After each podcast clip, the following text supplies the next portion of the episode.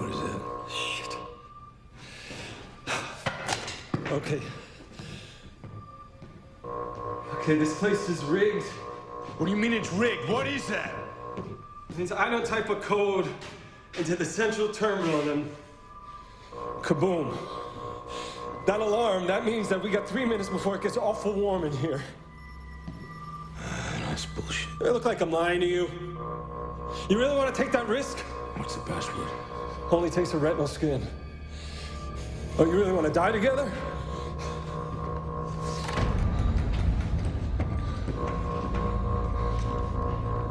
Come on!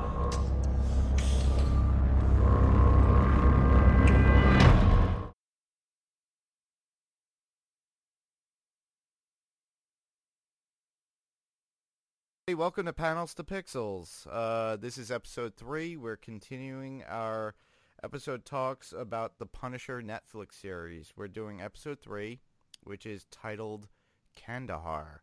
And I'm going to leave it and announce our guest host, Steve Brown. Steve is actually going to explain the episode and what happened in some sort of small detail.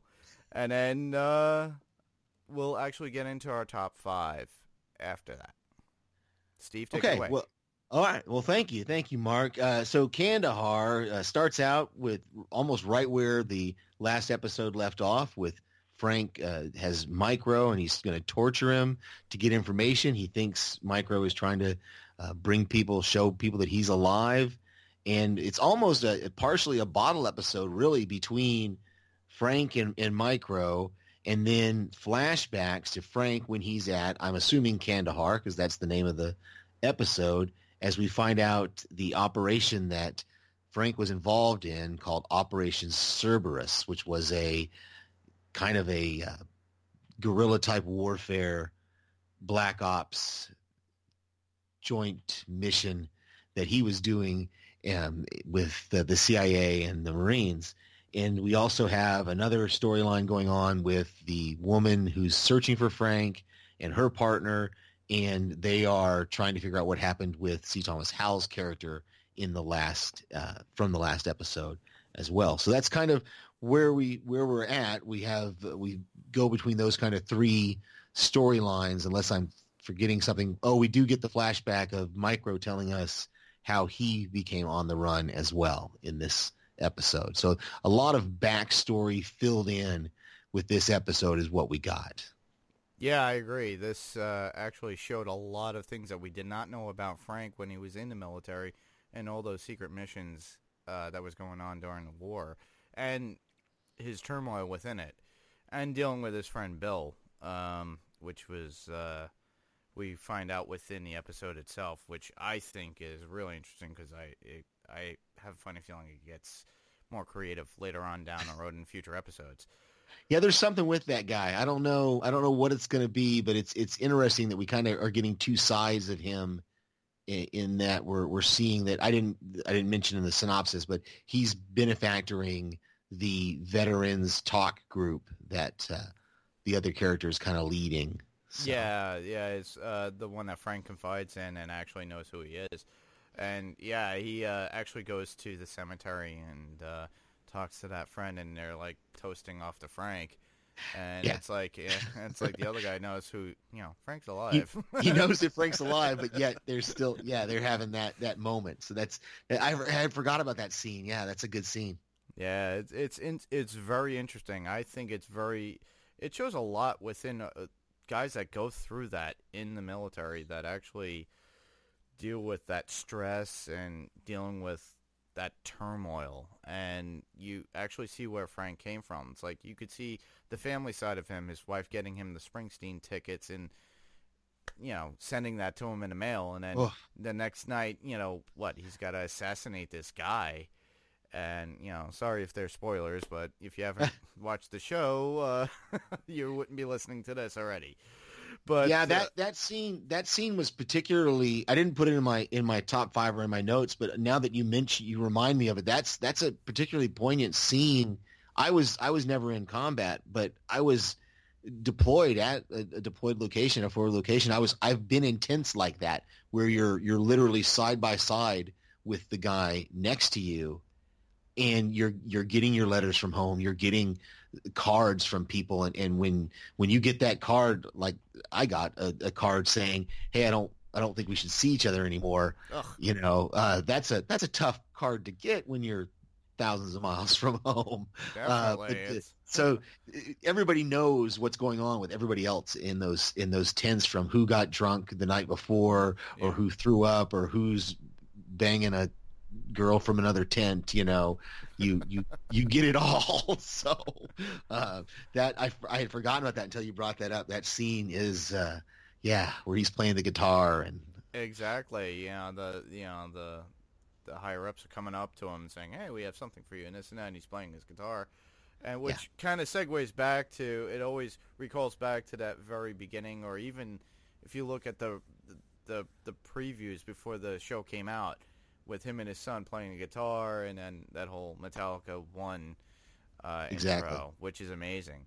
Um, but yeah, they you know, it's like how could you get a Dear John letter while you're Oh. overseas fighting? This is ridiculous. I'm Yeah. sorry. That's it's like who in their right mind? It's like hold on. Um, I I don't like you. No, don't do that to a guy. That's just wrong. It's it, is rough i will say that so uh but uh, Guy or girl. it's- Sorry. it's an interesting. I remember, and this is this is not really applied to the show, but really just to, to military life in general. You, it's like a microcosm Mhm. of your regular life. I remember uh, having a conversation with one of the guys I was deployed with, and we'd only known each other for three weeks or four weeks, and he's looked at me and he said, "Steve, we I I've talked more to you than I've talked to anybody back at home. I have a deeper friendship with you guys here than I have with anybody." Uh, that I have back at home, and I said that's because we're in a we're in this microcosm where we're together twenty four Exactly. literally twenty four hours a day. We're eating meals together. Every meal we eat is together. Everything we do is together. We don't do anything um, by ourselves except for maybe go to the bathroom and shower. And there's times when you've got multiple guys in there at the same time doing that. So Yeah. Like Uh, I know your body better than I know mine. yeah, Kind exactly. of attitude. There's- I know. There's some times like that. Yeah. Yeah, I went to Boy Scouts, and you wind up dealing with that too. And uh, not saying that I was there constantly, but geez, it's just like, oh, it's like, hold on, it's like, oh wait, you got that wart down there. It's like, blah blah blah. Yeah. It's like, yeah, it's it, it's one of those weird things, but only certain people understand. And Yeah. usually it's the military, or if you're stuck confined with somebody for so long, yes. Oh my God, it, it, it it's just like, you know, I felt bad. You know, it's like you you see Frank going through all these things, and you know, I just ah, uh, it's Yeah. like, yeah, it's like I I feel f- bad for anybody. It's like my nephew's in the Air Force, and oh, it's like I don't want him to go to war. Yeah. No, I understand. I, I when I joined, it was right before uh, Desert Shield, Desert Storm. Yeah, So uh, literally, it kicked off. I think six months after I joined the Air Force. which And year so- was that? Uh, 89 was when I joined, and I think Desert Shield, Desert Storm was kind of ramping up 90, 91 time frame. I didn't go to the desert then, but I was stationed at a base in Texas, and we were launching uh, the B-52s to go over there. Wow. Um, we were, I was involved in marshaling those planes and getting them loaded and, and stuff. And um, then after 9/11, of course, I, I went overseas as well, and I've been to, I went to Korea a couple times, and it's just, uh, it's it's a life that it's not for, it's not for everybody. I, I'm not gonna, I don't ever, I'm not one of these vets and, and who says, oh, we have to have a mandatory draft. It's it's not a life that's for everybody. If Yeah. if you can handle it, I, I like to use that quote from the first Men in Black movie where uh, Will Smith says, "Is it worth it?" and Tommy Lee Jones says, "Oh yeah, if you can handle it." And uh, that's what I tell people whenever I have young people ask me if they should join the military. I said they say, "Is, is it worth it?" And I go, "Yeah, if you can handle it."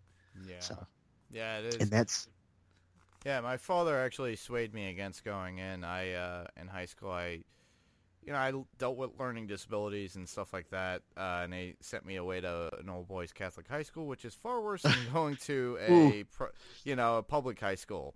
Because it's a smaller microcosm, as you said, Mhm. and people kind of pinpoint, and you get the people who have rich kids that send you know the, the parents of rich kids and they send their kids there, and then you got my parents who struggle on a, you know, you know, you know, we're middle class and Right. they're paying for everything just because they want a better education for me, trying to get me through this. And it just like ugh, goes right into you, and then it's Yeah. just like, yeah. So I understand the whole microcosm thing because it does Yeah. in social structures in different areas. But the thing was, is that, oh man, I uh, love. I, I just love seeing those scenes too of those guys interacting together. I love seeing the the the scene. I I think it's really well acted. Even even the guy the, the, who's the, there's a guy in the group that real burly, tough, over the top yeah, conservative. I, I- I'm I'm conservative. I'm right wing. I consider myself.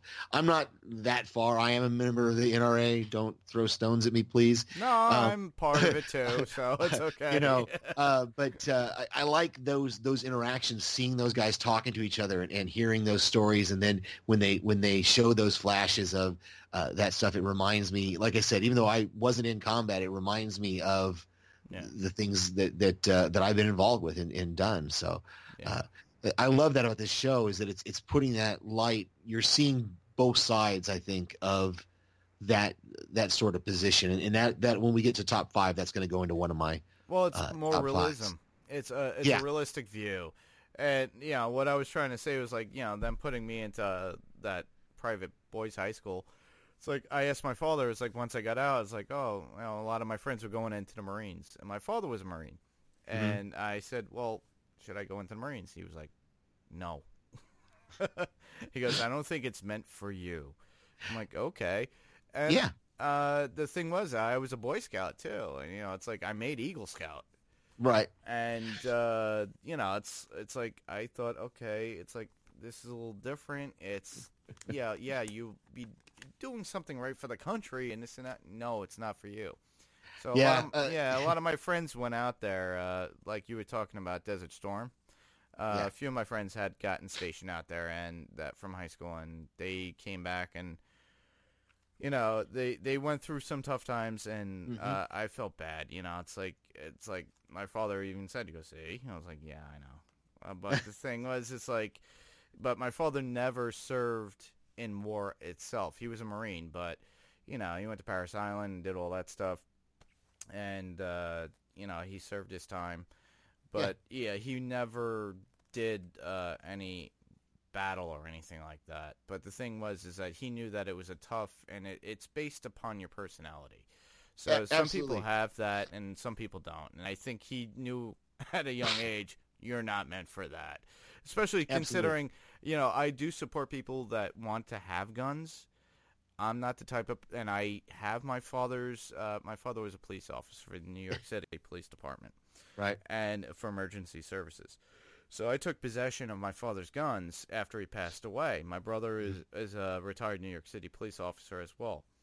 And my brother was like, "You should take them." Everybody kept telling me you should take them. Now, mind you, I'm the worst person because I don't like guns. But do I respect them? Yes. Do I know how to use one? Yes. But I was just like, "Wow."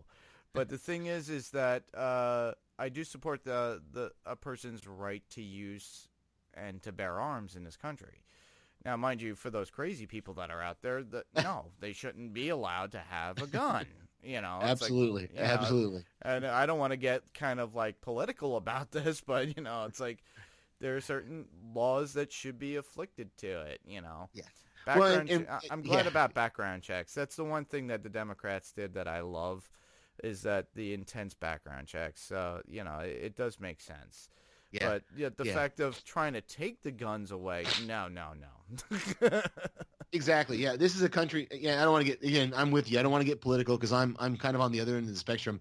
Um, in fact, I, I have a, a license and I carry every day. Um, if I'm out, usually if I'm outside of my, my apartment, if I'm uh, not go- unless I'm going like back to the base or something like that, yeah. I uh, I've I've got one on me. So, um, and that's just. Uh, but that's all I'm going to say about that. Um, so yeah, I. Where do we go from here? Yeah, what, whatever you want. We could start our top five if you want. I, I, would love that because I, I really wanted to, to. The main thing I wanted to say is I love that theme song. Like I literally, when I start the episode, I, I watched the entire opening credits of, of each of these three episodes that I've watched, and I love that that bluesy guitar uh, theme song that they have. Oh, definitely. I love it.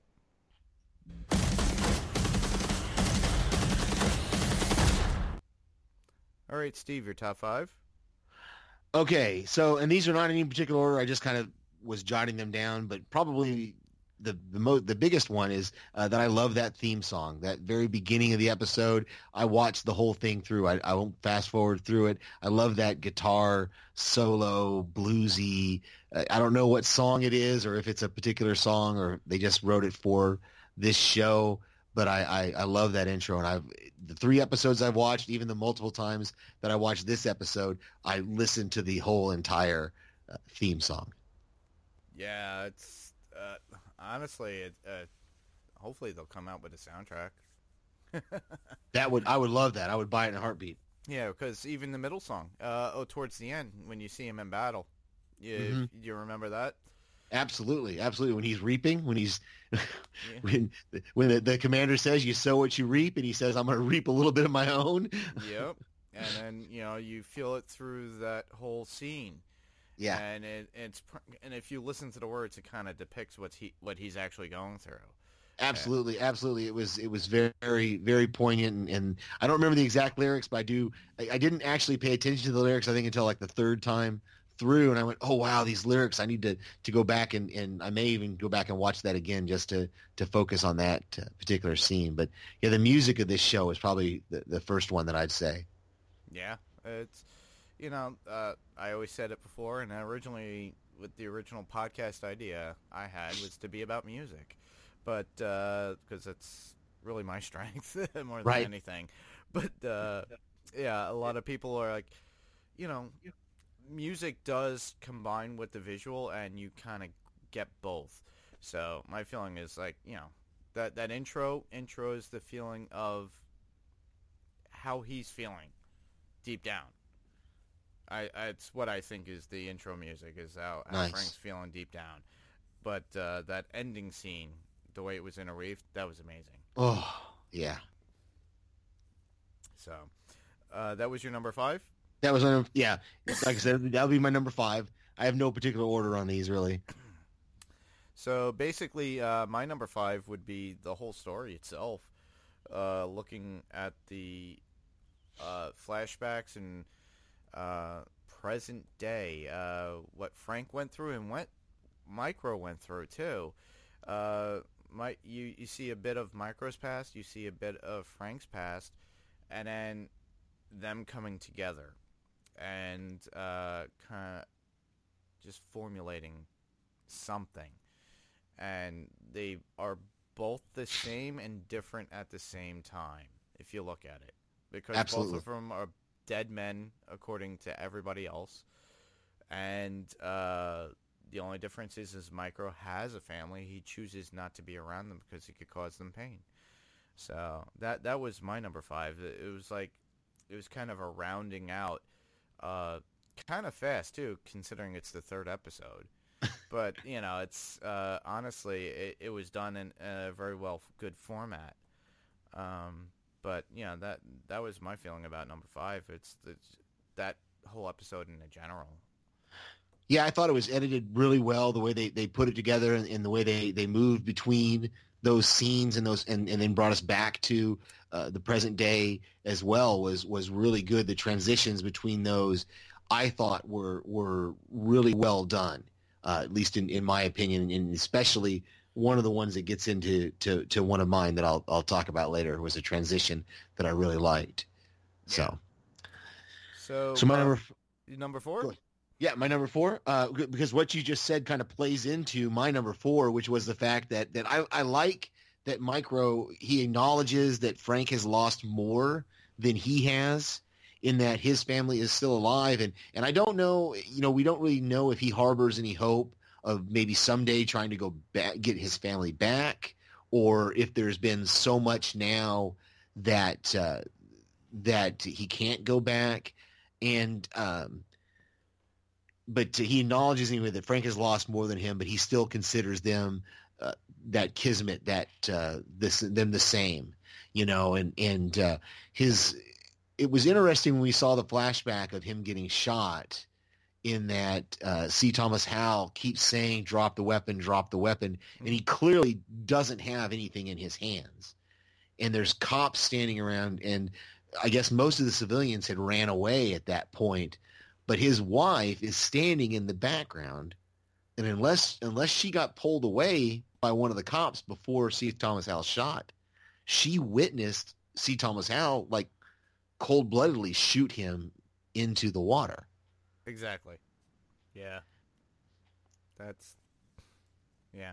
She she was the cold witness that knew what was going on, and her life was still in danger even then.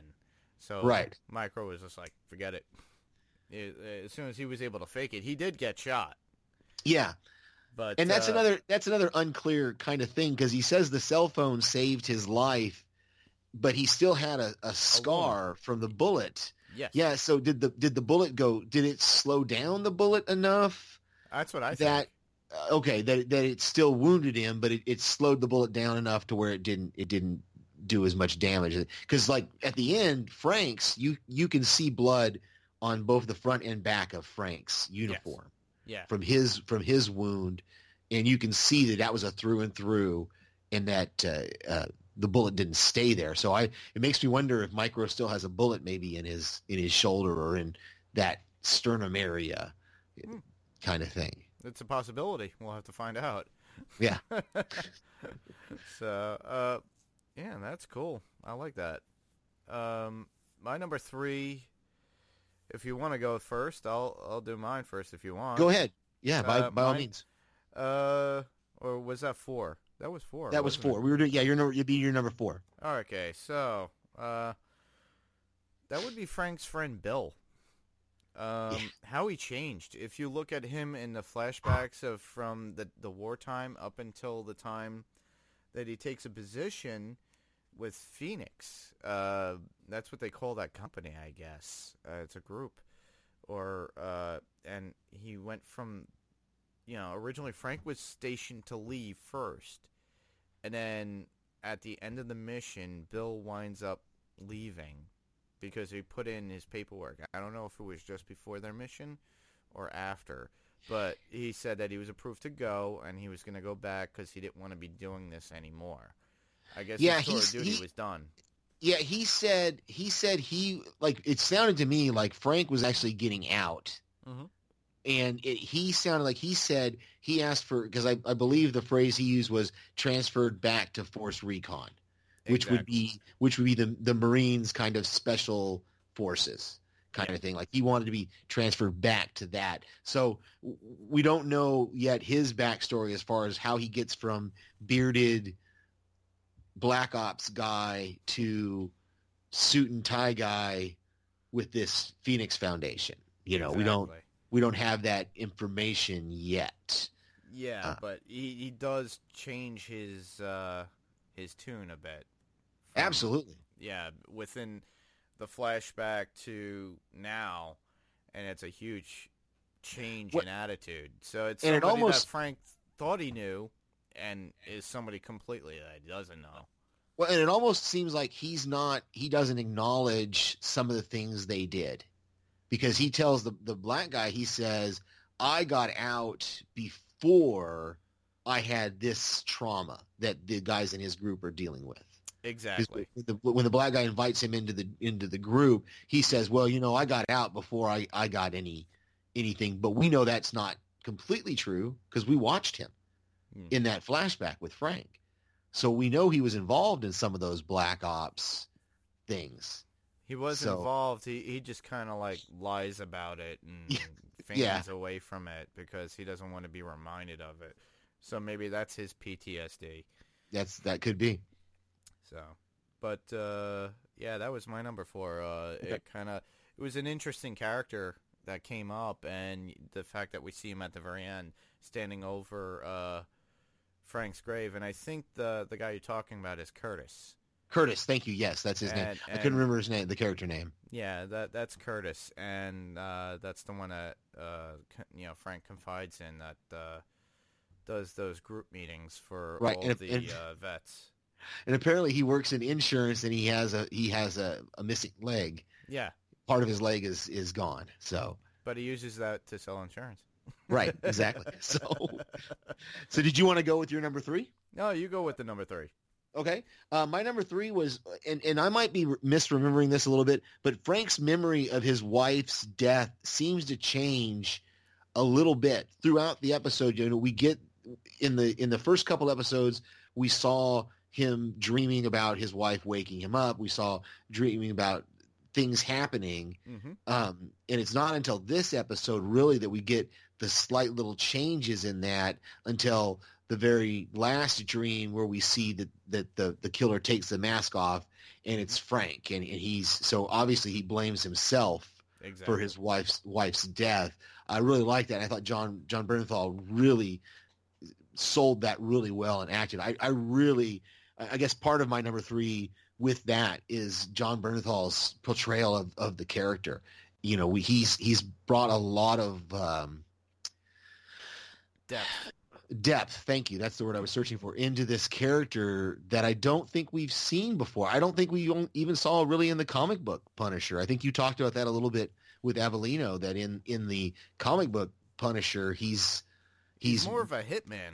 yeah, and- and he's more stoic about it. Yes. So uh, Negan-esque kind of attitude of jokey and Exactly, yeah. sarcasm. But uh, yeah, it's yeah, definitely. Uh, it, it's showing the human in him. And Exactly, yeah. That's that's what I like is that they actually humanize the character.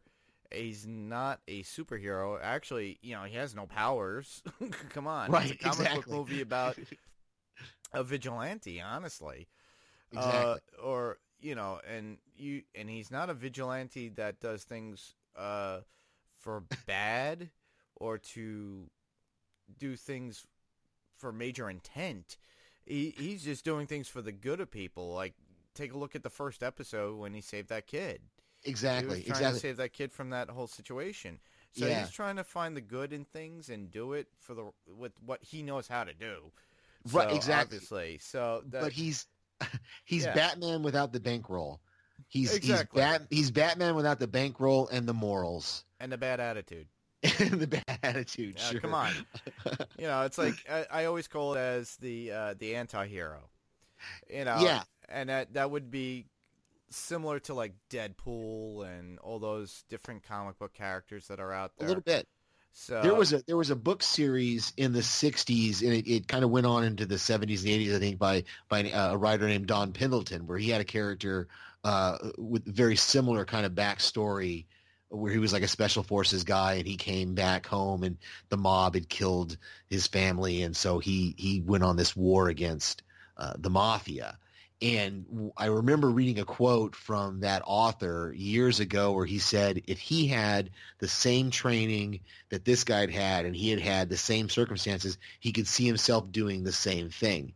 And that's really what's going on here with Frank is is Frank is taking what he's been trained to do, which is kill people, Yeah. and and carry that out. And he's he's doing what he was trained to do, and he's he has a code. I don't know exactly what the code is sometimes, but Well, he- that's the whole thing. It's like we don't know. It's just it's somebody who wants to do something better for other people and the right thing, and then to prove the right thing for himself too. Uh, you know, also without being noticed. right. exactly, uh, Hence why Karen was taken, you know, taken in to uh, help him out. Which, you know, Right. to me, honestly, that that's the that's that's pretty cool that they bring that character in from Daredevil. So, you know, that whole Karen Page thing. okay. Is that later on? Did I miss something? What? Uh, she was brought in uh, second In- episode. Second episode. Okay, I must have. I didn't rewatch the other, the first and second episode. I just rewatched that third episode. So all I got was the bottle, the the really the bottle stuff. So I'll have to go back and rewatch those Yeah. those first couple episodes and see where we're at on that. So Yeah, I remember the figure out. Yeah, he was trying to figure out who was, uh, f- trying to f- track him and follow him, Okay. which okay. was Micro, and then um, uh, she had to do some digging. Okay. Okay. now- then- yeah. Now I'm tracking with you. Yeah. Now I got you. Okay. I'm gonna have to go back and rewatch those first couple episodes again so I could get uh, get a context. Yeah, So- a, lot, a lot of these actors are great too, because the one who played Karen Page was actually in True Blood at one point. Oh, wow. She was a lot younger, and uh, she played the played uh, the leads, uh, one of the leads, uh, the male leads. Uh, conquests he had to create a vampire so she, she Okay. uh, that was her and she came a long way i i really you know to me this shows her depth in acting you know Okay. you know she's actually very good and then same thing with Bernthal Bernthal itself and and who else can we get other than and honestly I have to point it out you know we got Clancy Brown come on Wow. I I I have you know he is a he's a guy I've loved him in just about everything I've seen. He was he was the the the Kurgan yep in Highlander. Uh, he he was a uh, he's been, been in so many different movies and and done so many different types of characters yeah that Starship I I, I. He- love. I- I think of the character almost like in Starship Troopers, but the only difference is is that he's still holding back from that character. Cause Yeah. Exactly. Yeah. He, he played pretty much like a colonel or a general, or whatever, in charge of all these guys, and you know, it's like, Yep. oh wow, it's like, wow, Yeah. he's, he's kind of playing the same sort of role, but not really in a little Right. different way, which is pretty cool. Yeah, yeah, I love it. So what was your number three? Number three was uh, Frank's interrogation of Micro. That was kind of intense, uh, kind of almost similar to waterboarding at one point. Mhm. You know, he's stripping him naked and forcing him and smacking around, telling him, "Hey, that's pain. You get used Yeah. to pain, man. It's something I thought it was. I, I thought it was funny at the beginning of the episode when he he you know he opens up the can with his knife and then uh, he wipes the knife off on on Micro's shoulder okay? And then he starts eating out of the can with a knife. And the thing that Micro's going to mention is you know you can get botulism that way yeah. you're tied to you're tied naked to a chair this guy has just wiped off his knife on your shoulder Could have been your butt. Yeah. I don't think he cares about germs at this yeah, point. exactly. He doesn't realize who his audience is, and you know, you're gonna wind up with a knife in you. Yeah, exactly. I, I took some of that at the beginning, though. Really, I almost took as as I, I wondered as I watched the episode the first time. I wondered if Frank was kind of play acting with him. That that Frank, uh, you know, recognized that he was he was like him, but he had to push the guy until he could. But then, of course, he keeps on torturing Pushing. him. And you realize, yeah, and you realize that oh no, he just really is torturing the guy. Yeah, that that those are the tactics they actually teach out there, which is really sad. Yeah, But the thing is, is that you know, if you look at what he had to do when during that uh, when they were interrogating that guy that he had to execute, hmm and the guy kept saying, "I'm innocent, I'm innocent," and then they look at him and he goes, "Yeah, shoot him," and he shoots him, and that's the whole thing. It's just like that's what they were taught, that's what they were trained, that's what Uh-huh. they had to do in those ops. Yeah. And- But- that whole thing was a little interesting that, that that was i'm wondering if there's more to something there because you know micro's wife tells him he says I, I got this piece of information which is this cd with this interrogation and this murder on it. And i've got this cd and i need to know what to do with it. And she says to send it to his immediate supervisor who is the c thomas howell character. Exactly. But he doesn't send it to him. He sends it to someone else. Yeah, but the thing was, is that he didn't realize that the C. Thomas Howell character was the one that authorized that. Right. Okay. That's that's yeah. So so that's where we're where where we're we're starting to, to the story is starting to come together exactly. to where we're starting to see you know what what he and Frank actually do have in common is that they have this shared kind of thing even though Knowledge. Micro wasn't yeah knowledge Micro wasn't there in the room but now he's seen the tape and so now he has to be eliminated Exactly. and his family is going to have to be eliminated. So it, it was an interesting thing there with the wife and, and with him saying that he wanted to do the right thing because we teach our children to do the right thing. And if I don't do the right thing now, what am I teaching them? Exactly. It's I, I really I- again that's the it's really well acted and and almost really well written. I'm I'm not a parent, so I don't know exactly how that kind of conversation might go, but that was that was kind of a cool interaction between him and his wife. Not uh, cool acting wise, not good obviously, Yeah. but it's it was a nice it was a well acted interaction between them of her saying you just want me to tell you to do it so that you can blame me when it blows up. It was a very very well versed conversation on screen about something very intense like that. You know, it's like where else you can you only experience those things in life, and Right. to actually have it portrayed on screen, something like that, it, it's like, all right, where are your morals and what are you gonna do? And, Right. Yeah. That and how often do we really see that on TV? Uh, Yeah. Designated Survivor, maybe, and a few other shows that I'm Yeah. on, but um, with this, this is more of like more wartime and everything else that's going on around us that you know we really tried not to look at.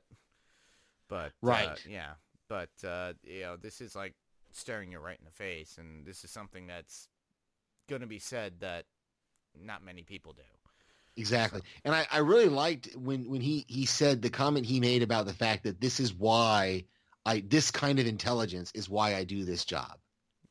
Like all the intelligence that he had sifted through before Mhm. wasn't was it was just crap stuff that even he knew was lies and disinformation. Exactly. But now he suddenly had something land in his lap that's real. he he had a purpose in what he was doing. Finally, Right. Of all all the things that he's been working up to, he finally found a purpose, and they're trying to shut him up. Is what it was. Right. And now it's like, no, I don't want to. And his wife's like, well, hold on. Yeah. Yeah. Yeah, you could get either get us killed or or yourself killed, and you know, so he had he had to put himself out there and make a decision, you know, and that's why he left his wife and made her believe that he was dead. Exactly. Exactly. So, but Okay. so um, We up to mine- two? my number two. Uh, I loved the the very end of the episode when Frank agrees to work with him and he says we're going to kill all of them, and Micro just kind of goes, "Yeah, I'm okay with that." I I really just like that. Just he, it was a very matter of fact kind of answer. Yeah, Yeah. I'm okay with that. Exactly. You know, like you you almost felt like Frank was was wanting to get some pushback on it so that he could fight with the guy about it, but the guy was like, "Okay, go ahead and kill him." so uh, I really like that. It, it it made me chuckle. So yeah, well, yeah, I'm okay with that. Uh, well, my number two is pr- pretty much uh, that special mission. We got to find out what happened, what was really in that video, and what happened. And, Yeah. and the fact that you saw Frank actually do the execution of that man, and then later on being told by the guy who obviously was part of like some sort of clergy that was in uh, the military, saying, "Why are you taking the bullet out?" Yeah. and, and all that. It was all to hide the situation because they knew they were doing something wrong. But Yeah, Frank I- was kind of like oblivious to it in some way, but he knew that that's how they do things and that's how they do it. And uh, later on, that whole battle scene with the, the the music and everything else, you know. But Yeah. uh, yeah, that that really was like deep cuts as far as you feeling the emotional intent with the music itself. Uh, that's that's why I love how some shows put interplay specific music with lyrics that kind of represent what's going on with the actual character itself. Right. Yeah. I liked the line and I backed it up and listened to it actually like three or four times because I was trying to figure out exactly what he was saying. Um, when he, he gets up and he says, I've got to get back for the boss. And he's talking about the Springsteen tickets. Yep. He says, I got to get back for the boss. I thought at first he was meaning his wife, but then I went, wait a minute. No, he's talking about, I got to get back for the concert. Yeah. Um, and then he says, and I got to get you back. And then he finds the colonel. And he says, Colonel, I'm going to get you back. You know, he, that, that taking that idea of, I think that is really the moment where he became the Punisher. Because that's the moment where he became the one man kind of killing crew.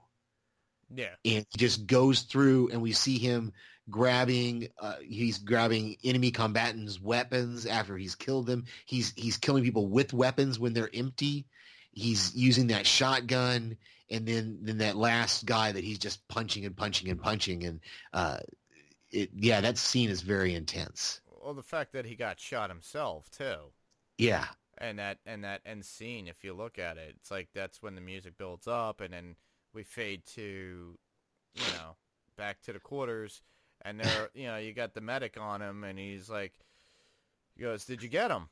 Did you Yeah, execute the yes. plan?" And he's like, "What? What?" And he just flips out, and then he pu- cold cocks him in the eye and does something Yeah. to his eye, which Yeah, we see later was a- on eventually. But you know, that was a bad lick to his eye no, that was.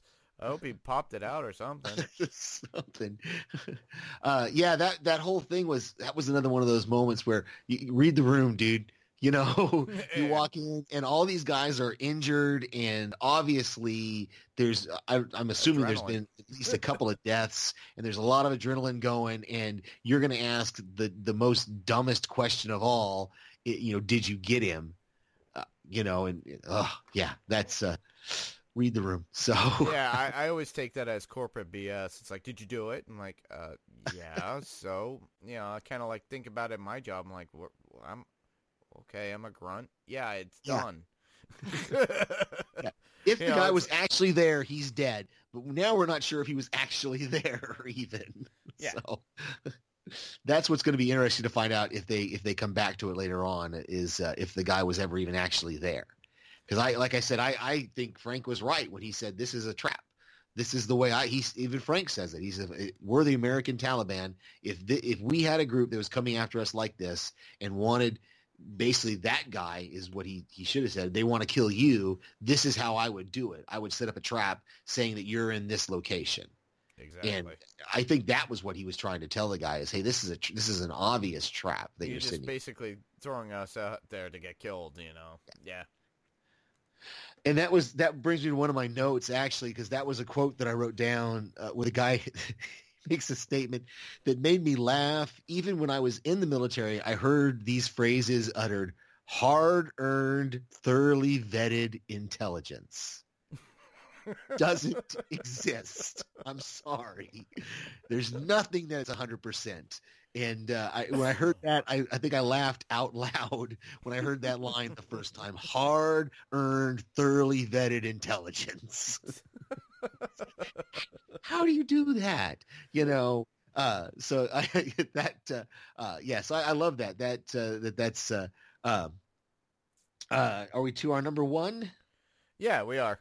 My number one is is what I alluded to earlier has to do with the editing of the episode and what we have is we have the, the woman who's tracking Frank is talking to her partner and her partner is talking to her about trust and how you earn trust and then the the the, the scene seamlessly uh, shifts to Frank waking up on the bed with the gun on his chest which is exactly the only way that Micro could have gained his trust. If Frank had woken up strapped naked to a chair, he would have just broke loose and tried to kill Micro. But waking up on a bed with a gun is obvious that that Micro uh, has has some trust in him and is trying to get his trust back.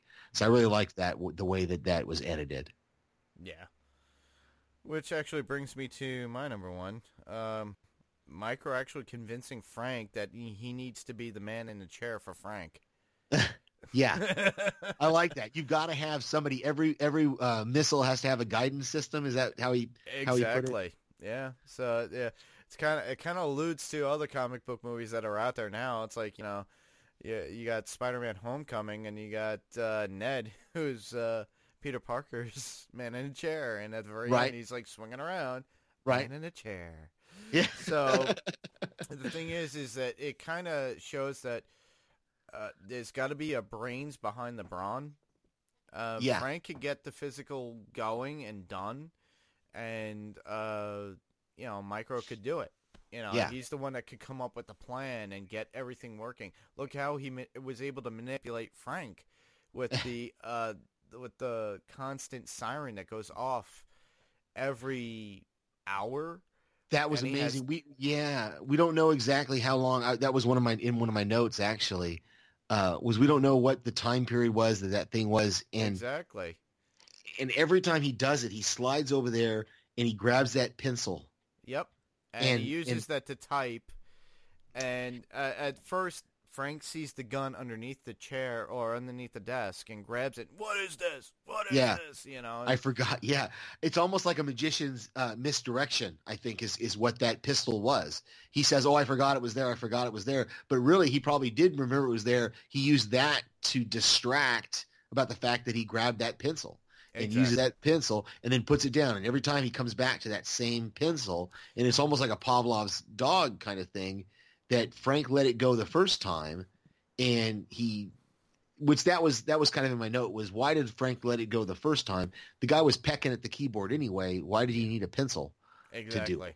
Um, so I, I I- but uh, that's interesting though. I, I like that that and then finally he had to pick his moment um, to actually use that pencil. Exactly. Yeah, that that was that was really cool though, and, and it at the in the very end though, it's like you know throughout the whole episode he was pretty much naked. Yeah. Yeah, Can I just put my pants on? but uh, yeah, next thing you know, it's like yeah, at the very end after he puts that pencil into Frank and it leaves, you know, he left the gun on Frank's chest. mm-hmm. you know, you said it before to me earlier. That made a point is is showing trust to Frank, and and on top of that, he shows up in his robe. Yeah. like- yeah. It's like okay, it's like I feel comfortable now. Yeah, exactly, exactly. Um, and I thought that was interesting that he he and I, I caught it. I didn't catch it the third time, and I didn't really really. Uh, I, I need to go back and maybe rewatch it again. He says something about the heroin was just to finance this place, and so it made me wonder if that's what that that pencil was laced with was what some sort of heroin that knocked knocked Frank out. Unless I misheard that. Yeah, I didn't get that either. Uh, wow. it's it sounded like he said something like that uh, to that effect, and I, I'm gonna have to go back and rewatch the episode to to to see that because uh, that like I said, I didn't catch it till the last last watch through, but uh, yeah, that thing with the pencil was an interesting. Yeah, that you was, know, that and then was and cool. even even he makes that comment uh, about spooks that he's a spook and he was able to overcome Frank. You need, like you were saying, you need the guy in the chair because the guy in the chair can outthink you. You know, and uh, and this guy in this chair just outthought you is is kind of what I, I think his implication there was is that I was able to to to get past you, and okay, cool. very nice. So, So, what was uh, next on the? All right, so this is the time on Pixels uh, panels to Pixels that we're actually going to talk about comic book talk, comics in the news, uh, any comic book shows, movies, anything that's happening in cinema uh, for comic related information. So the one thing that dropped today, and today being uh, December fourteenth. Uh, Disney is finalizing the acquisition of Fox, and that includes the original Star Wars, uh, which, if you think about it, Fox owned the original Star Wars. Uh, Empire Strikes Back, New Hope, Return of the Jedi, the original cuts. So they could release those at any given time.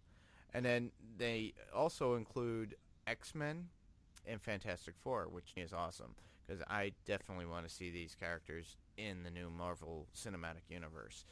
Uh, I'm not saying that Fox did a bad job the last time at these. Uh, I really liked the Silver Surfer in the second version of you know the the sequel to the original Fantastic Four movie that came out years ago. Um, and then uh, I'm not talking about the third one um, that came out a couple of years ago, and I, I wasn't happy with that one. Um, I have it, but uh, it was an interesting story and different take, but not my cup of tea. Um, but also X-Men. X-Men is my love as well as Spider-Man and Fantastic Four and uh, the Hulk. But uh, the the fact that they could change a few things within the cinematic universe. Now, uh, whether or not they change the actors or not, who knows? Uh, I don't mind McAvoy. I don't mind. I love Patrick Stewart. Come on, uh, Ian McKellen and all that stuff. I, I loved all those characters and those actors. I, I it was the stories that I had sometimes had an issue with, but Days of Future Past was probably the best out of all of them that I liked. Uh, and uh, the first one because it was the very first. Uh, the second one I actually really liked in a sense because you had Nightcrawler on it, and there was like a little bit of a history on that. And uh, you know, there's a whole bunch of them that are you know, there's so much you could do with this this whole genre. Uh, it's like now it's like okay, do they replace the actors or do they do that? I really would like to know. If you guys want to answer that on panels to pixels, that'd be awesome. I could throw that up there if you guys want to talk about it. But uh, that that's my little bit of news. Uh, Steve, do you have any news? Um, not really as far as comics are related. It's been so long since I've followed any sort of comics that uh, I, I, would love to see. There was a, a, comic I, you and I talked about it earlier that uh, was a, it was an image comic I believe and it was called Jon Sable Freelance. It was written and uh, pinked and, and penciled by Mike Grell, and it was awesome run. They tried to make it into a TV series and botched it. I, I would love to see that character somehow brought into the current day. He's uh, he's kind of like a, a Punisher type of character, except uh, he's uh, different.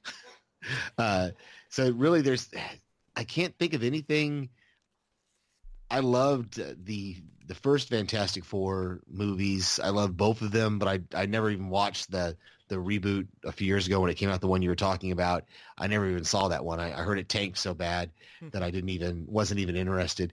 Um, the Josh Trank version you're talking about, right? Yes, the the most recent one. Yeah, yeah the, whatever I, the.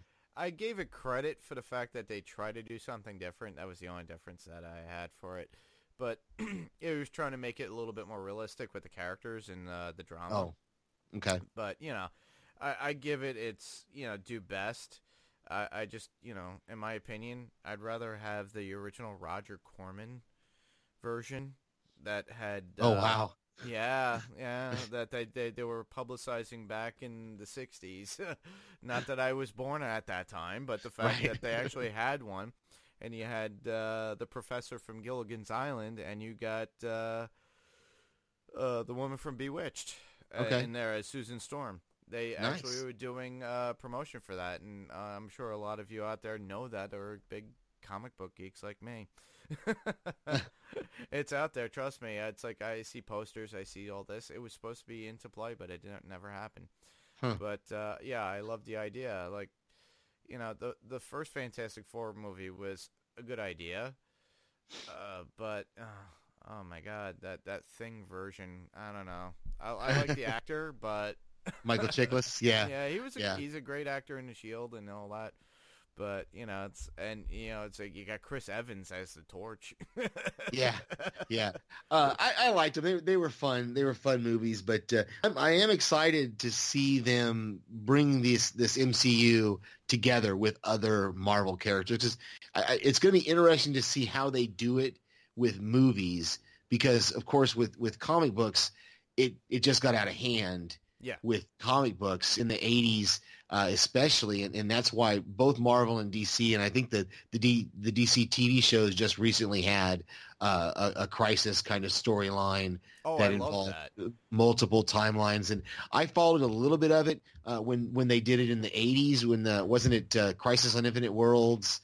And uh, Marvel did did one similar to where they were just trying to destroy all their their other uh, timelines that were out there and get it down to just two or three because you know you had you had Spider-Man married to Mary Park, Mary, uh, Mary, Mary Jane, Jane yep. one, and then you had him married to the other girl in another timeline. you had you had different timelines of Batman's and Robins, and they they you know so it's gonna be interesting to see how the movies bring these together. And I think uh, is it Kevin Feige um, yeah, Ke- Kevin Feige is actually in charge of uh, Disney Marvel. And yeah, and he, I, uh, he supposedly does a really good job. Well, he supposedly has somebody. It's either him or he has somebody who's specifically employed to try to keep the continuity Together. right. Yeah, You know, yeah. yeah. Yeah, to me that's that's awesome. I, I I love the fact that Marvel is coming a long way when it comes to movies. I just don't like the idea that Marvel can't come a long way with TV. Yeah. I, I like Agents of Shield, but I can't get really much into it. Kind of like the Inhumans. I watched the first four episodes of Inhumans, and I kind of fell asleep with it. uh, I'm sorry. I'm like, uh, it's like you gotta entice me more. The dog is great. I love Lockjaw. Yeah. But you know, it's like you got you know. Uh, I don't know. Yeah, I didn't- I didn't watch either. To me. yeah, I didn't. I, I, Agents of Shield. Just, I, I didn't even get a chance to start it, and uh, now it's so far along. And and I, I actually watched. I, I saw a, a recent article uh, that had a timeline of all the movies and TV shows, trying to put all the different uh, TV show seasons and movies all together, and it, it did pretty good. But you had like halfway seasons going. Well, this season takes place between Iron Man two and Iron Man three, and and this takes place between Ant Man is here, and and it, they were trying to to put the TV shows and the movies together, and it was this huge list. I was like, there's no way anybody could just one person could keep track of that. exactly. you got- And uh, I love the Captain America movies. Um, uh, so I, I like the individual. Uh, what do you call them? The the individual line, uh, movie uh, series is like I love Guardians. I think Guardians of the Galaxy is probably the best oh yeah. of them, in my opinion. Uh, and part of the reason is because, for the most part, it's completely separate from the rest of the stuff. You can have anything go on with Thor, and uh, you don't have to worry about it in Guardians. And I guess they are going to be in Infinity War, so we'll see how that works out. But uh, uh, I, I'm excited to to see what they do with X Men, bringing the X Men into it, and if they can bring Fantastic Four in. Uh, so we'll see. Uh, Yeah, well, what you were talking about before, Ben Beck actually talked about uh, Crisis on uh, Supergirl and Arrow and, Mhm. uh, you know, and what was it, Flash? And yeah, I think it's Flash. Arrow, right? And it, he did that on DC Primetime, which is on uh, our podcast network. Hmm. So, uh, you know, keep in mind, you know, listen to that. I think Ben did a great job. They they talked about it thoroughly, and I do agree with it. I love that. Uh, I almost, you, you'll probably be mad at me saying this, but I almost, uh, I almost spoiled it for him once online that night, and I was like upset about it myself, and I was like, oh darn, I did not say that. I, uh, But, I uh, I'll have to I'll have to listen to it. It may convince me to, to try to watch to try to get back. I tried to watch Arrow and just couldn't get through it, and um, just Flash didn't hold my interest, and I never even started Supergirl, so I don't know. Uh, I gave Supergirl a shot. I di- I heard about the Flash, and the way I heard about it was through Kevin Smith, Mhm. and he kept braving it on in his podcast, and I had to listen, and I was like, "All right, I'll listen to it." I was like, "All right, let me take a look into it," and it was on a night, obviously, kind of like now, because this is the mid-season for a lot of shows, and you and I both love The Walking Dead. absolutely. And we uh, kind of listened to another podcast that we are Patreons to, which is for Karen and Jason's Walking Dead cast Patreon page, and that's how we know each other. And uh, they, uh, yeah, it, it's that that had a big turmoil on it itself, which we're gonna talk about soon. yeah, But uh, Uh. yeah, there, there's so much going on. Yeah. uh, The other the other big news that you and I talked about that that's not really comic book related, but it's Punisher related, is the fact that uh, I guess it was earlier this week they released that season two of the Punisher has been uh, has been approved or confirmed. So I don't know when they're going to start filming that, but uh, I'm excited to finish the series here in the next uh, few days or weeks. Uh, I've got to travel next week, so I, I may not be able to watch all the rest of the Punisher series, but I'm going to try to see if I can pick it up maybe this weekend if I can binge watch it. But uh, I tried to keep myself fresh for this uh, this third season, this third episode podcast, and not. Uh, uh, and as you saw, that I forgot about things that went on in the first two episodes because I focused so much on the third episode. Uh, but now I'm excited. I, I want to watch the rest of the the season because I've heard good things about the rest of the the season, and then now there's going to be a season two, which we'll, we'll probably have to wait till 2019 for. But Well, we have more things to look forward to. We got Jessica Jones coming out, so that, absolutely, so that there are other things in the works. Uh, whether this whole Disney uh, app thing going through and their contract with Netflix, we don't know. But, Yeah. Uh, the fact that they bought out Fox now and they're trying to do their own app, it's amazing. And like I was saying before, it's like the way I got into Flash, and Flash is very cool. Uh, okay, I, I, I so it was in the mid season and that's how I got into it. Just like when uh, I was talking about the Walking Dead cast, and that was just to give props to Jason and Karen because go listen to their podcast. The you know Jason is the great optimist on that show, and he's got great insight on it. Karen is always Absolutely. fun to listen to, but uh, within the time that the The Walking Dead was off the air, I had nothing to watch. I'd come home from work and what what is on? I just turn on the TV as I'm doing paperwork or something. And then next thing you know, it's like, oh, the Flash is on. I'm like, oh, let me watch this. I started getting into it. I'm like, hold on, I gotta watch the last season, last part of the season. I got in half season in, and then I was like, oh, and I started watching. and I started getting into it. I want to see the next season. So it, it made me interested in it because honestly, as a kid, I was never into DC Comics. Uh, I'm sure Ben Yeah. is hating me on this, but I was never a DC fan. I, I never was because there was just too much. There was too much to keep, to keep track of with exactly. DC. Uh, But- I, I tried. I like. I loved Batman. I loved the character of Batman and everything about that character. But there was like five or six comic books at Oh, one time Yeah. uh, that were Batman related, and I was just, ugh. And now, now there's five or different types of comic books of X Men or X Factor or Right. this or that now in Marvel. But you know, you have to pick and choose your uh, your favorites at this point. But, Exactly. yeah, so I started watching that, and that got me into it. So uh, Supergirl was coming up that same year, or at the end of the year, or something like that. And uh, I, I watched the premiere, and I was like, wow, I want to watch this. I'm going to continue watching this because I was a big fan of Lois and Clark back in the day in the 90s. Okay. And uh, I was like, oh, Legends of Tomorrow. I'm like, oh my God, Brandon Routh's in this. Awesome. Because he plays, uh, you know, a, a major character in that, you know, the Atom. Okay. And, uh, you know, it's like, yeah, Firestorm, and I was like, oh my God, they're, they're pulling all these different characters. It's like, I was never really into them in a comic book form, but I started getting Mhm. into it in the idea of watching shows.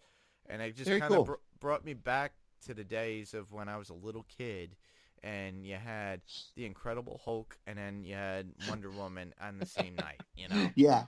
You had Lou Ferrigno and, and Lynda Carter. Yeah. Well, it be better. It's like you got the one big cool, big guy that you always wanted to be, and then you want Yeah. the the great, beautiful woman you wanted to be with, even though you were a little kid. exactly. I But- remember those days.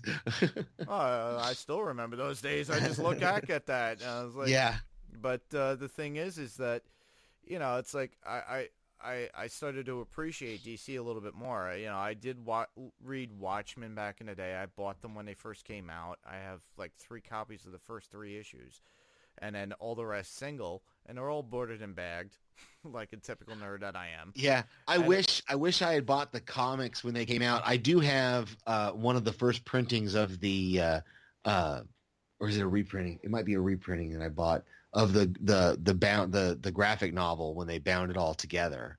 Oh, so I yeah. have I have one of those, but I think it was a reprinting of of it, not uh, not the the only thing I have bagged and boarded. Uh, that that I know uh, that I can remember, and I'd, I'd have to go back and find it from the '80s. Is I have a first printing of the Dark Knight Returns Series. Oh. I have that too. I have Uh, them. I have two of issue one and two. Okay. and I, they're boarded and bagged, and Yeah. I have those. But I they uh, a year ago they came out with a Blu-ray. I know. I, I watched and- the first one. Yeah, and it has the the whole series on it on, on this thing because it came in a big book where I work at. Be- oh, I'm not going to say BB, but, but I work I work at a company that does home theater and stuff like that. and uh, I wound up uh, buying that, and uh, you know, I was like, wow, this is the one I'm gonna read, and this is the one I'm gonna actually. And they had the death of Superman too. Okay. Uh, and that, that and with the Blu-ray and that from that version as well. And uh, to me, quite honest, those were like the ones I sought after, as well as the Killing Joke uh, comic and the actual cartoon that came out. Do you do you think they missed out on a, a, and I, maybe they'll still do it, but it's maybe too late now. They really should have had that narration that's in the that's in the comic book Yeah. that they didn't put on the Blu-ray. I really wish they had that on the Blu-ray. Yeah. And I remember uh, listening to Kevin Smith uh, podcast about it, and he expected that they would that they would come out with a version with a narration, is what he speculated. Yeah. But I guess they never have. They never did. Uh, yeah, I wish they did, but you know, you, we want everything to be tried and true to what actually what we read as kids, or Yeah. we were getting those comics at that time. But you know, sometimes you have to go into whatever is given to us, whether it be on a, a film format. You know, Yeah. a lot of us didn't expect a Captain America back in the '70s and the '80s with a like a clear see-through win, you know, shield that went on his motorcycle with on his motorcycle, blue. yeah. You know, there are certain things that you know you got to like uh, overlook. You know, Yeah. That's But- one and now that you bring that up, that Dark Knight Returns. Now obviously they would have to name it something else because of the Christian Bale movie, mm. But that would be an interesting movie series to do. Uh, at least one movie, maybe two movies over that whole mini series of this aging, the idea of the aging Batman and the aging Superman, you know, uh, that is that have to do battle with Mm. each other. that could uh, be an alternate movie. You know, and and I guess they- itself. Yeah, I guess they did have aspects of it in Batman versus Superman. Now that I think about that, because he wore that suit in Batman versus Superman, didn't he? That was very similar to the to the one he wore in Dark Knight Returns. They were they were just trying to take snippets, I think, of key moments in comic book lore and put them in there. Kind of like the death of Superman in that movie, and kind of like that whole uh, that takedown in the Dark Knight. Uh, right, actual right. Comic. broke his back. Yeah, Yeah, and all that good stuff. Uh, you know, they could always do, you know, far right. You know, it's like look at what Jeffrey D. Morgan said when I went to Walker Stalker, New York, New Jersey recently, and he kind of alluded that, oh well, I'm talking about this thing that's coming up, and everybody knows that they're talking about Flashpoint, and in Flashpoint, uh, yeah. That's Yeah. the alternate reality one where Yeah. where where Barry Thomas Allen. Wayne became uh, Batman. Super uh, Batman. Right? Yeah. Yeah, so Yeah. Barry Allen goes back in time and finds out an alternate world where Thomas Wayne is Batman and he's kind of like the vicious Batman that you're, you know, really a vigilante with guns and everything else and How? I, I, in fact, I was talking to somebody at work today uh, about how weird that was to see Jeffrey Dean Morgan and Lauren Cohan playing Thomas and Martha Wayne in Batman versus Superman, and then um, uh, to them in Walking Dead. You know, and you go, wait a minute, it's very different. it is very different. Uh, you know what? You know, you uh, you got to suspend your disbelief at certain times with certain well, things. you just got to remember these people are actors, and they have a, there's a, those their jobs. You know, is that they uh, they do different things, and just like uh, uh, they were talking in, in one of the Facebook threads today, they were talking about uh, the different things that Jeffrey Dean Morgan has been in. oh, you yeah. know, I watched him in Grey's Anatomy when I was when I used to watch Grey's Anatomy, and that's that's a show where I stopped watching when they uh, killed a major character. Um, but uh, I and uh, he played. He was in Supernatural. I love the the TV show Supernatural. I've been a fan of that since the beginning. Uh, he played the father in that that series. Yeah. Um, so uh, and then he was in The Good Wife, which I never watched The Good Wife, but and of course he was in Watchmen as the comedian. So you have all these different aspects of him um, as an actor.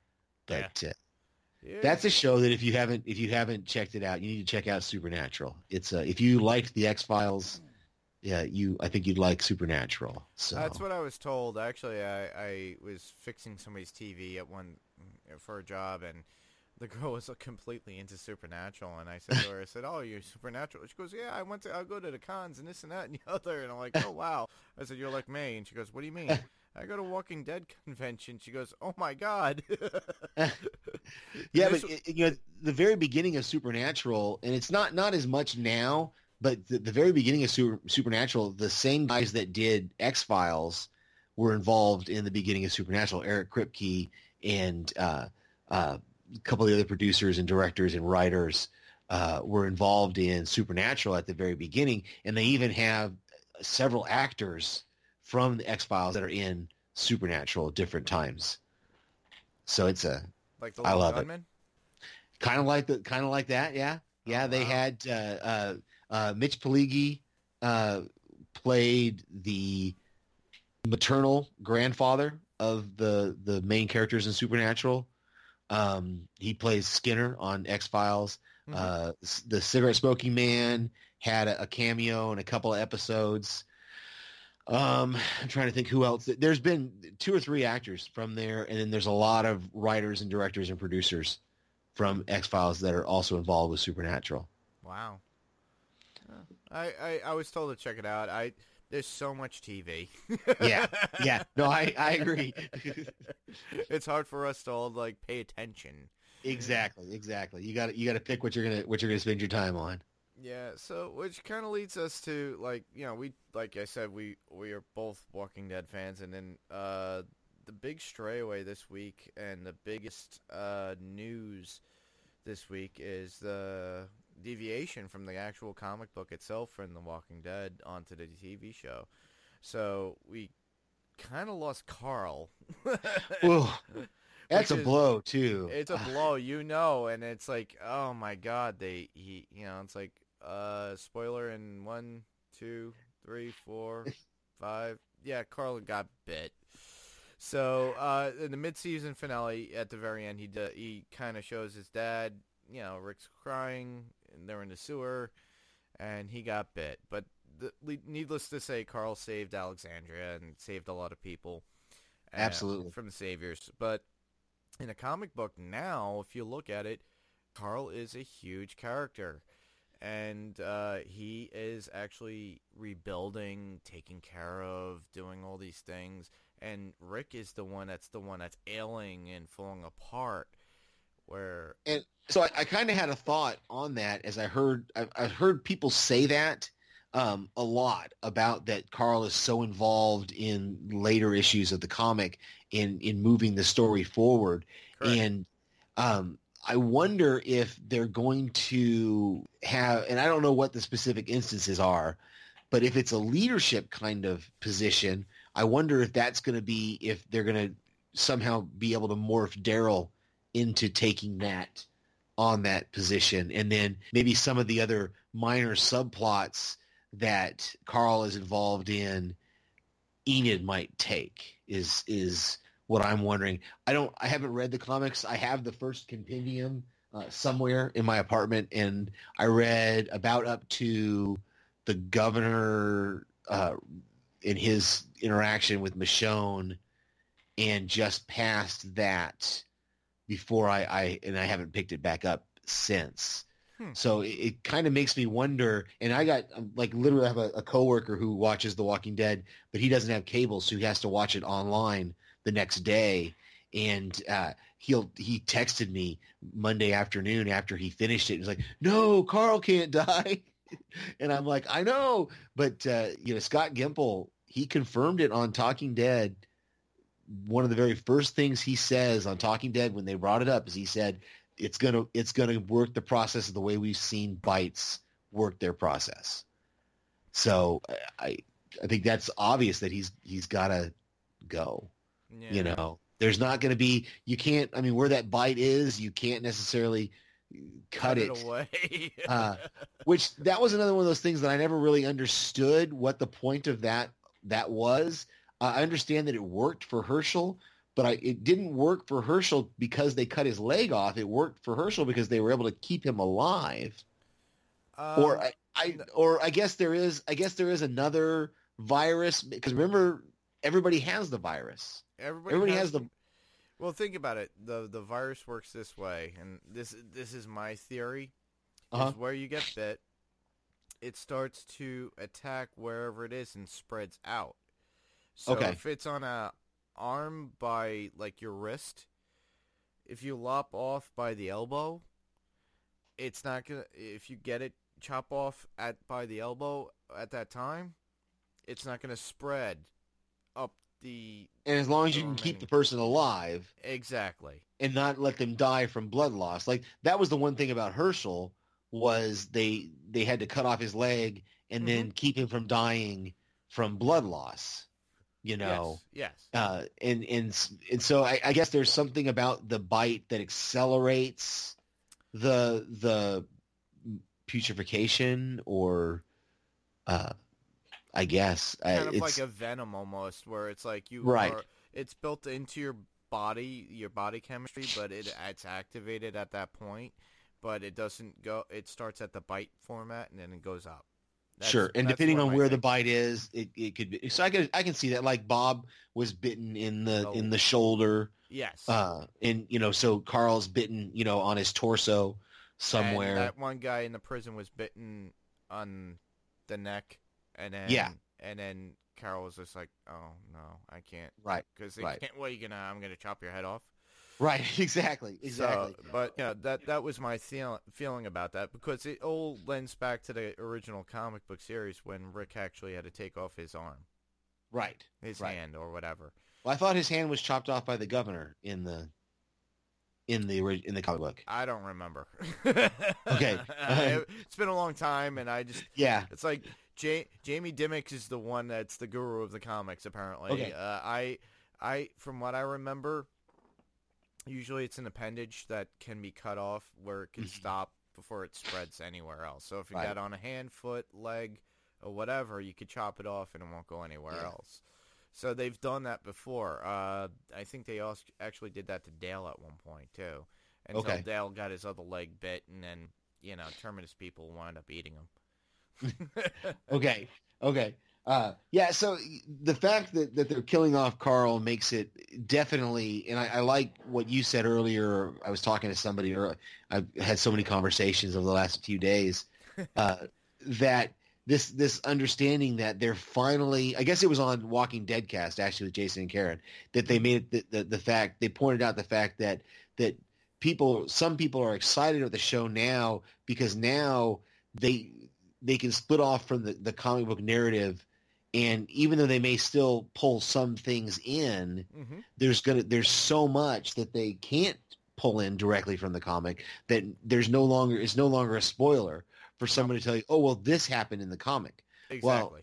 you know that you can't have that now because there's so it's deviated so far from the source material that it's it's going to be different. It's it's uh, so I, I I like that. I'm excited about that. That that uh, we're not going to have to worry about people saying, "Oh, this is a comic book spoiler." You know, Uh, I I yeah. actually uh, tweeted Mr. Gimple the other day about that too. I'm Oh, like, yeah? So are we walking away from the uh, source material, sir? And I never got a response, but Right. obviously this is Scott M. Gimple. right. And the same thing from Mr. Robert Kirkman himself, who ignores me probably because he's like, "Oh, great, another Kirkman heretic." uh, So, um, regardless, my feeling is it's like it, it is beneficial in a sense that the the show can go a different direction. Um, plus, uh, I brought this up on Walker Stalker uh, podcast when Jason was on, and I was trying to get to the point of if you know we've already seen certain things that they're doing writing wise they already stayed strict to the actual comic in some sense up until the point of Glenn's death. And that really hurt viewership. People Right. like, I don't want to watch the show. You know, you know, the typical gif of like, screw this. And they Yeah. throw out the papers. You Okay. know, and and uh, the viewership has gone down as uh, as you know that Brian had mentioned probably with you when on when you were on with him uh-huh. it, it has gone down. Brian Malash's uh, Walking Dead talk through, and uh, I was, you know, when I was on there, there wasn't as many down because we were only episode five at the time when I did it. Uh, but it's been going down, and uh, they're trying to change that. So think about that. The uh, they're doing this crossover, and everybody's thinking that Morgan's gonna die at the end of the season. I don't think he's gonna die. I think he's gonna wind up getting into a, an argument with Rick, and then he's gonna wind up saying. I'm gonna go walk, and he's gonna be like Caine from Kung Fu and walk Yeah. down yeah, Texas. that's kind of what that's kind of what we talked what we talked about is we kind of saw, saw the same thing uh, when I was on Brian's podcast because the timeline doesn't really work out for a past version of Morgan to be in Texas and still get back to Virginia exactly. in the in the time frame that he had it just doesn't work out. It doesn't it wouldn't make sense. It doesn't it doesn't make any sense you know to for that to happen. So the the the most obvious thing to me and i, I agree with brian on this is that they're they're going to sync up the the two show the two shows are going to become synced up at least or pretty close to being synced up in their timelines when they if if walking dead does this time jump. And some of us were hoping they would do the time jump at the mid-season finale or, or the the mid-season premiere. Now it looks more like what we're going to see is that time jump is going to happen at the end of the season, and so then when the when the fear season starts, you know Morgan will be there in wherever fear is, uh, not filmed, but wherever fear is going to be based yeah. he'll be there and it'll be the the the up to the moment whenever that is. You know if it's six months after leaves for whatever reason he leaves the prime series. And now as there was an article a couple weeks ago about how the fact that they're turning the you know when they originally talked about fear they said it wasn't going to be a spin-off that it was going to be a stand its own show with nothing with no context to the other show to the prime show. It looks like they're morphing it into an actual spin-off They to where it actually will be. So it, Yeah. it'll be interesting to see what what that reason is. And one of the things that we proposed eh, on, I don't remember who it was who brought it up first, was that maybe there's some sort of communication link that occurs between a group that's working that's in the fear world with the prime world and that's what brings Morgan. They say, "Oh, we're going to send Morgan to go look for this whatever." You know, like they hear a radio broadcast from wherever Fear is going to be based, whether they base it Austin, Houston, or some other Texas town or Mexico town or whatever, and they're going to send Morgan to go check it out. It's they still going to have to figure out a way. Uh, uh, they're going to have to well write it well. Let me speak that way. They're going to need to write it well to get him to figure out to, for him to leave. Yeah. Um, Yeah, definitely. Yeah, it's. I, I brought that up to Brian a long time ago, and he goes, he, he, he goes, you've been the advocate for this for a while. I'm like, yeah, because it doesn't add up. Because if you look at the whole thing when he met the cheesemaker, and mhm. when Rick went back to the town, and and he saw Morgan there, and it looked like Morgan hadn't left for a long, long time Right. and he lost his son and it was within the town she crept on him his his wife crept on his son and ate Right. him and all that so it, it I, I don't see it happening it's got to be something where at the end of the season in season 8 of Walking Dead they do a time jump and the way they left off uh, Fear the Walking Dead looked like it could go to another its own time jump Right. so that they both collide at the same time or uh like maybe when fear comes out and it comes out in August I think Right. uh it might be ahead of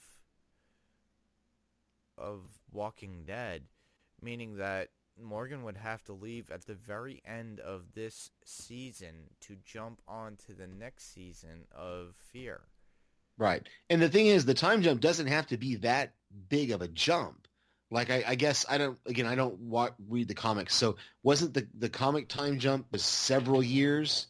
It was three years. Uh, It was only some- three years. Okay, it was only three years. So yeah, so that would be that would make more sense because if let's and I I saw a timeline just a week or so ago that said where we're at right now in season eight is about th- less than is still less than three years into the the zombie apocalypse. Okay, if if zero if if if we take zero hour as when fear starts, okay, fear starts about six months or so uh, before prime, the prime show. If if if it didn't spread that fast, like like I guess the guy in the CDC says it spread pretty fast. So depending on how long Rick was in a coma, there really might only be about six months or so to a year difference between the fear timeline and the prime timeline. Hmm. You know, because I don't know how far we are, how far fear is in the timeline. Are they a year in, or are they not quite a year in? Uh, I haven't, I haven't watched it, so My feeling is, is I'm thinking it's about a year, year and a half in. right Meaning that it would have to be a significant time jump. For them, right? them. If they if they do a three year, especially if they do a three year jump for, but if they only do like a six month jump or an eight or a year jump for the prime show, Mm-hmm. you see what I'm saying? Especially if Car if Carter if Chandler dies, okay, if if if Chandler's character is taken out, Carl's character is taken out. Now we only we can jump it a year, and you only have to find another actress really for Judith. And they've been they've been having different actresses for Judith all along anyway. exactly. So you know Ch- Chandler. This is what I said on Brian's podcast was really Carl Chandler Riggs is as an actor was the only one who really gave us any kind of a gauge Of age. Eh, right and they never and they were so vague at it because he aged you know eight years Exponentially. you know yeah in a three year time period Kids so do grow. The thing is, is like, but he was he started at ten. Technically, Okay. he's supposed to be about fourteen at this point. right What right kid does a great growth spurt within Yeah. those four years? Thanks everybody for tuning in to Panels to Pixels. We really appreciate it. Uh, if you have any feedback that you would like to give us, feel free to go back onto our Facebook page, comment, uh, give any information that you would like for us to actually podcast about, or any information of comics that you like to do, uh, any letters, anything that you would like to talk about. Uh, we are currently looking for other people to talk on this podcast, so just comment or email us at panels2pixels1 at gmail.com. Uh, I will reply and both comment and email, and uh, we could uh, communicate that way. Uh, all I ask is you guys keep listening and keep reading those comics and watching those shows that we all love. Uh, until then, I'll see you guys at a later time.